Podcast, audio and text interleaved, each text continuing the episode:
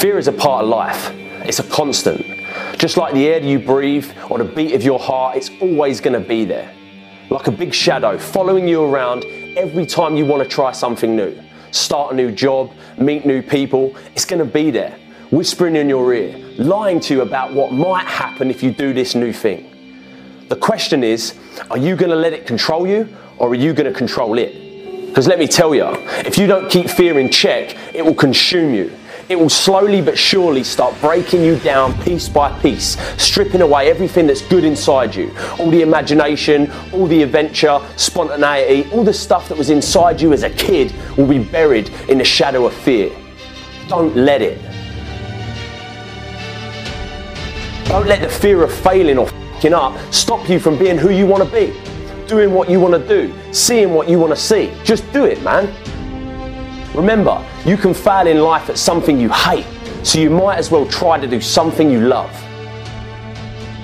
The more times you challenge yourself, the more times you venture into the unknown, the more times you push through the fear, the stronger you become, and the more fear starts fearing you.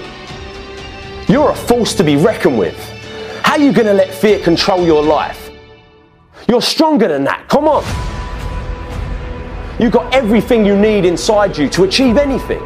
And you're going to let fear dictate what you do? You run from your fears, you ain't living. You're alive, but you ain't living. What was I scared of? What else can I do? What else am I capable of? What else can I overcome? And if you fail the first time, you get back up and you go again. You're unstoppable. If you don't do it the first time, at least you try it.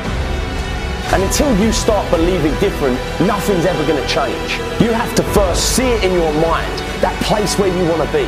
You have to picture yourself there. Wherever it is, you've got to picture yourself there. All right, the next step is you've got to believe it. You have to believe it almost like an insane person that you can do it. And some people will actually think you're insane. And I tried is a lot better than what if. Because what if has nothing but regrets at the end of the day? And that is the only fear that you're allowed to fear having regrets. But you've got to believe in you. So believe.